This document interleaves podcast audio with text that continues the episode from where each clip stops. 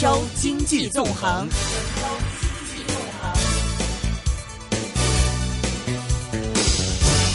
港股非常沉闷呢，我不知道是不是非常沉闷的这个凌云呢？刚才我们找不到他，是可能是睡了一觉再回来了。凌云你 好，林老师你好，你好，跑步跑步，跑步跑步，我你懂的，我懂的。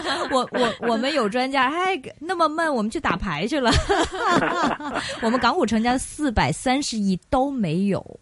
A 股没有，A 股好像也比较。A 股一千七百亿，呃，算是进入了一个缩量的一个状态。因为两周以前这个阶段里头呢，都是两千亿以上，现在呢回到一个缩量的一个走势。哎，我看到有人这个这个评论说啊，这么样的缩量是大家完全没有信心的一个呃指标，那就是差不多见底了。呃，我觉得对 A 股来讲，现在很难用这种见底啊，或者牛市啊 等等这样去衡量了，是吗？不是，我觉得 A 股其实现在它变得呢，就是在有限的空间里头呢，变得还是比较精彩啊。呃，把它看成一个小的一个花园，然后呢，呃，在里头呢有很多很多种可能性。我最近在研究这个园艺。我就发现盐域呢，跟现在跟 A 股的投资呢有很相似的一个地方，是哪个乐视网呢？是吗？不是，一个呢是在有限的空间里头，其实有无数种可能性。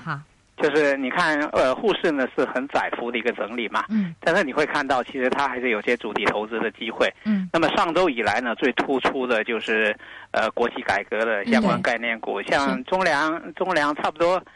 翻了有百分之八十吧，大概在四五个交易日里头。那我认识国资委的人就行了，问题我不认识啊，对吧？然后呢，然后呢，其实。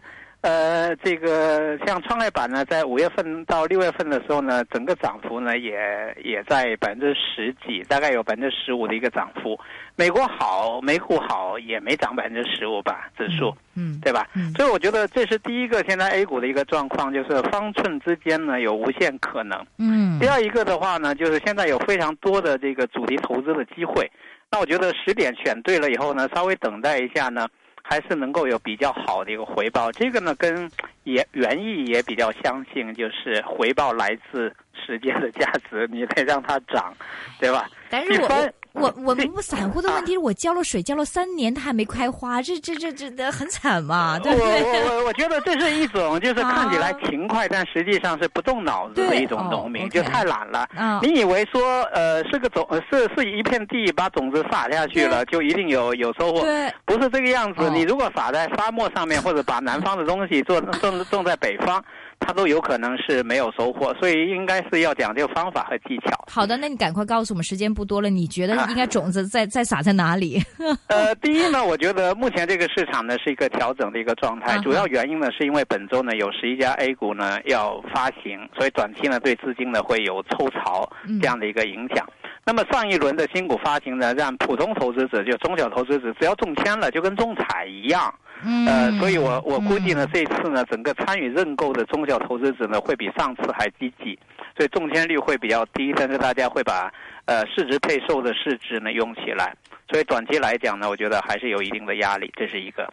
第二一个来讲呢，中期呃证监会已经讲了，中期呢就是沪港通呢会呃这个呃每每每周吧，差不多都会公布一些规则，那我觉得沪港通呢可能对。呃，A 股呢会在中期上面呢形成一个系列的一个影响，就是说这始终是悬着的一件事儿，大家呢也得考虑这个问题。第三一个呢，就现在进入了中报期，中报期的话呢，我觉得今年，今年呢可能成长股呢又有惊喜呢比较难。最近呢 A 股的特点就是白马的成长股普遍呢抛压比较沉重，呃，就算有好的业绩的话呢，反弹走势呢也不连贯。这是有一点，这个连炒了几年之后呢，白马股呢有点被透支的这样的一个问题。这是 A 股呢现在最近一段时间出现的一个苗头。但与此同时呢，就是在主板上面呢又呈现出一种，呃，貌似呢有资金呢在介入，然后类型品种当上面呢底部呢有抬高的这样一个一个迹象。所以纠结在一起的时候呢，我觉得目前的市场，呃，还不足以呢打破这个平衡。第二一个呢，我觉得不排除呢还有向下呢继续调整的一个要求。从创业板上面来看呢，已经有一点整体走弱的一个味道，就跌破了年线，跌破了一千三百点。然后呢，今天在盘中呢一度呢跌幅也超过百分之一。那我觉得它要真正转强呢，是需要时间，短期看不到呃马上转强的可能性。而对于主板来讲呢，也很焦灼，就是沪市的两千点这一带呢，现在。呃，看跌破的人呢是在减少的，但是我个人还是认为不太能够完全排除跌破的可能性。两千点，对。但是近期呢比较有意思的是，国内的政策呢有非常明显的这个这个这个这个变化，比如说房地产上面呢，上半年的数据很差。但是六月份的时候呢，能够看到优势的房地产企业的数据呢很漂亮。就在市市场差的时候呢，优势企业呢表现的不错，保利万科这些。第二一个呢，就是政府呢对地方政府呢在房地产领域的政策调整，我觉得已经给了市的机会啊，他并没有说出政策呢就叫停，而是出政策之后呢，看市场的反应，看舆论的。呃，声音，然后呢，给出呢调整的一个空间。好像武汉都说要这个限购放宽了，一百四十平米以上。对对，我我那个上周五在央视财经评论刚做了一期专门讲这个话题的，就说原来呢有多少项政策加上去，现在呢就有多少项政策呢退出来。嗯，存在呢非常多的这个对冲的一个工具，所以最近国内的呃房地产股呢其实走势还不错，像。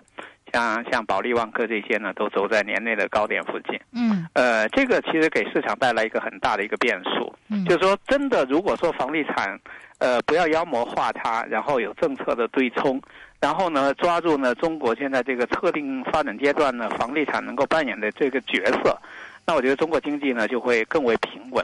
因为今年下半年，呃，外需方面，我觉得很难比今年上半年呢更加的乐观。呃，而且呢，要防止呢房地产呢在国内呢形成比较大的一个拖累，所以好像啊，重点呢就是房地产的政策必须对冲住，必须呢打破市场的一种悲观的一个一个情绪。那么这周呢，我们也看到呢，这个国开行给给给出了这个央行给国开行呢一万亿的这样一个再贷款的一个规模，现在看起来国内还真有可能在房地产上面呢有大的政策突破。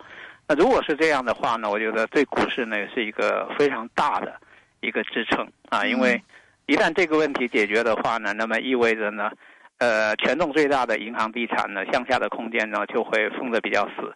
第二一个呢，他们产业链上面的这个上下游的这些也会有回稳的机会，我觉得这还是相当的重要的。嗯，所以对 A 股呢，我觉得很多人像你刚才讲的，好像 A 股现在很不好。我个人的理解呢是，A 股现在特别有可能性，就总体风险呢不大，但是呢各种可能性呢非常多，所以我比较愿意把它看成是花园里头，呃花园里头的火，就是完全是比手艺 这样的一个 这样一个阶段。明白。那个我我想问有关这个国资委改革的事情，那时候不是公布了有六家企业吗？但是这个三八六这个不是三八，就是中石化，不是在里边吗？是还是中石化已经算是国企改革了？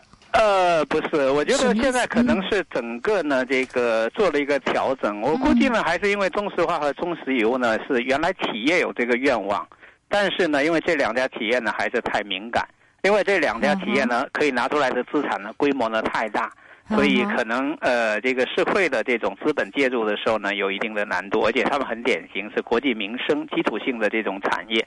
那我注意到呢，最近，呃，推出来的这几家企业，就六家企业里头呢，国资委有个说法，就是他们原来改革就是呃推进的基础比较好。嗯，我觉得这是一个强调，就原来呢企业内部的改革呢做的比较多，而且效果比较好。第二一个呢，就是可能规模呢比较适中，比较适合呢外部资本的一个参与。另外呢，从行业属性来讲，可能也很重要，就是它是属于竞争性领域的。